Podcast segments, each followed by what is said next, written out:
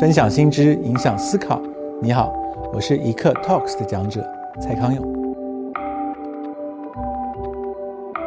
我不认为这一代比上一代能够不在乎别人的看法。我觉得大部分的人都在乎，而且摆脱不掉。他们只是不那么狼狈而已。这是我觉得这一代跟上一代的不同。所以这一代的人看上一代的人被别人的意见扭曲到弯腰驼背的时候，他觉得那个样子很狼狈。可是你还没有变狼狈，不表示你不会变狼狈。所以情商这件事情讲的就是，你如果不想要变狼狈，你最好搞清楚你在讲什么。那我听很多人动不动就说莫忘初衷。然后，恕我直言，就是如果跟他对话的话，我会问他说：“所以你的初衷是什么？”然后我觉得大概一百个说莫忘初衷的人里面，有一百个会不知道他要回答我他的初衷是什么。你现在问我，我也说不出来。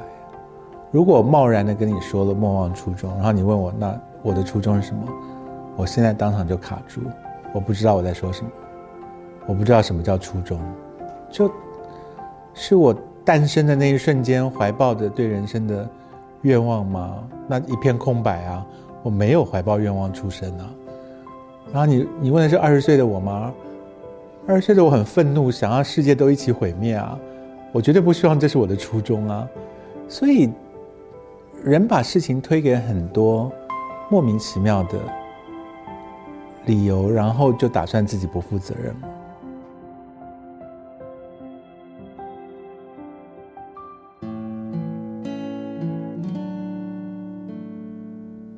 做自己跟莫忘初衷是我最常遇到的两句话。然后，做自己的人如果不先探索自己，而且放心的知道所谓的自己是每一秒都在变动的。如果他知道的人是每一秒都在变动的，他就不会动不动就对别人说：“我觉得你变了。”因为人本来就应该变的。他怎么可能期望？他如果被别人称赞说，你二十年来都没变，他应该哭吧？就是他是死到哪儿去了？怎么会二十年来都没变呢？所以我觉得人好糊涂哦，讲的好多话都是敷衍了事的乱讲，然后你就悟性，然后就这么活着，然后就一头雾水，然后就想去假装豁达的话说，呃，认真你就输了，难得糊涂。我觉得这些都是鬼话，就是糊涂一点都不好。你一一头脑江湖的活下去，怎么会好呢？所以，嗯，辨认自己是一个活一辈子都值得做的事情。然后，情绪在当中是最关键的，就是我们每一秒钟都被各式各样的情绪充满在我们的体内。结果你不愿意面对这件事，你想要把它抹煞，你想要当一个所谓高情商的人，变成一个无情绪的人。那我直接制造一个机器人就好了，我干嘛要你啊？所以人应该珍惜我们特殊的构造，就是我们是一个每一秒都有无数情绪生生灭灭的人。然后你要怎么面对这件事情？你要怎么让不被这些情绪给绑住，反而倒过来可以安顿好这些情绪？我觉得这个是值得追求的。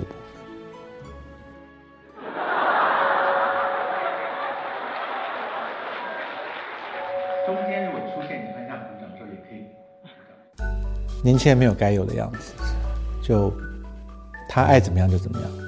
我在奇葩说有时候讲的话，只不过是我被分配到那个辩方，让我觉得非这样讲不可。然后我一旦尊重了一个游戏的规则，我就会照着这个规则玩。所以辩论比赛就是要辩倒对方，所以我会尽责任的做这件事。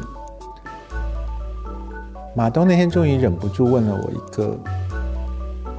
那天那个辩题很好笑，叫做“能者多劳”是不是一个坑？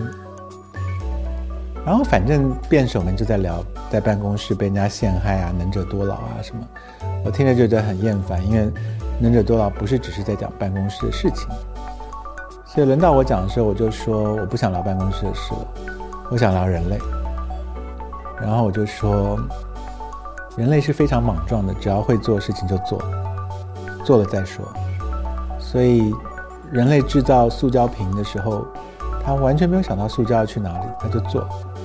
然后，卖矿泉水的人就说：“好啊，全部都来用塑胶瓶装，就全部都用塑胶瓶装。”然后装到一个无法收拾的状态的时候呢，大家就假装没有这件事存在，就是我们制造有史以来最多的塑胶瓶。然后我们不打算面对这些塑料瓶要去哪里。那如果有一天我们被这些塑料瓶给湮灭了，我们就湮灭吧。这就是能者多劳啊！就是我们只要能够制造炸弹，我们就制造炸弹；我们能制造塑胶，我们就制造塑胶。接下来我们能够造什么，我们还是造什么。所以如果我们要用基因改造小孩，我们就改吧。然后怎么样再说？所以我们先做了。所以能者多劳是个坑啊，因为最大的坑就是最后我们住不下去了。那地球是见过世面，所以地球还是会转，可是人类是活不下去了。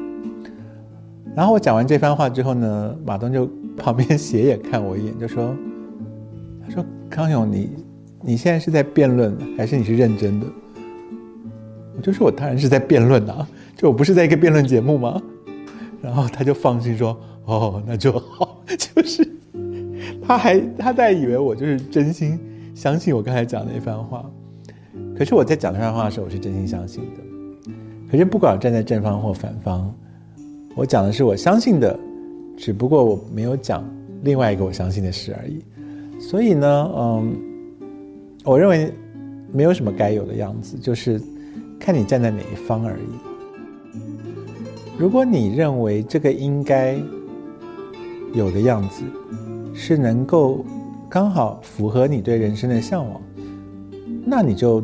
这样活，可是不用把它贴上一个标签，说大家都应该这样，就是没有这件事。就你这样就这样吧，可是你不用管别人怎么样。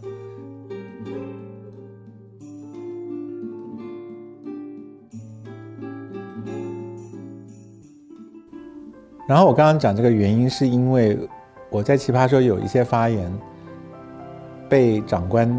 或者家长拿来教训他们的员工或者是小孩，比方说“人应该要上进”这种话，所以越是背离我的信仰的辩题，我通常讲的越好，因为我会死命的要说服我自己，我就没有那个“应该”两个字喽。所以我的书里面也特别讲了，说不要被“应该”绑住，就应该也许适合许多人。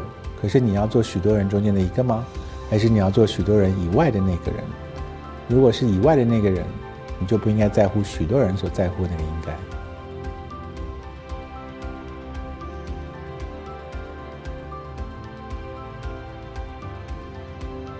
我觉得很多恶劣的人，到哪一个年纪都是恶劣的人。然后笨蛋就是分年轻的笨蛋跟老笨蛋而已，所以。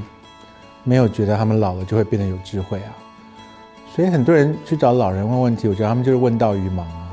就比方说，你的老师一辈子在教书，他没有开过店做过老板，然后你去问这个老师说：“老师，我毕业以后想开个店。”你这不是问到于盲吗？就是他有什么资格回答你开店的事情呢？他就算活到八十岁，他还是不知道开店的事啊。所以呃。我不会觉得这个老师有问题，我是觉得你这个问问题的人有问题，就是你，你干嘛乱问啊？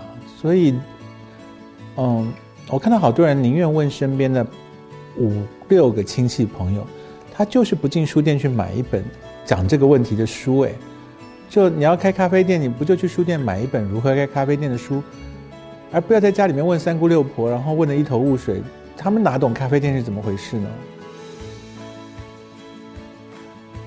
我从来不用年龄区分，就你，你真的没有办法从我嘴巴里面听过我说九零后、零零后这些字眼。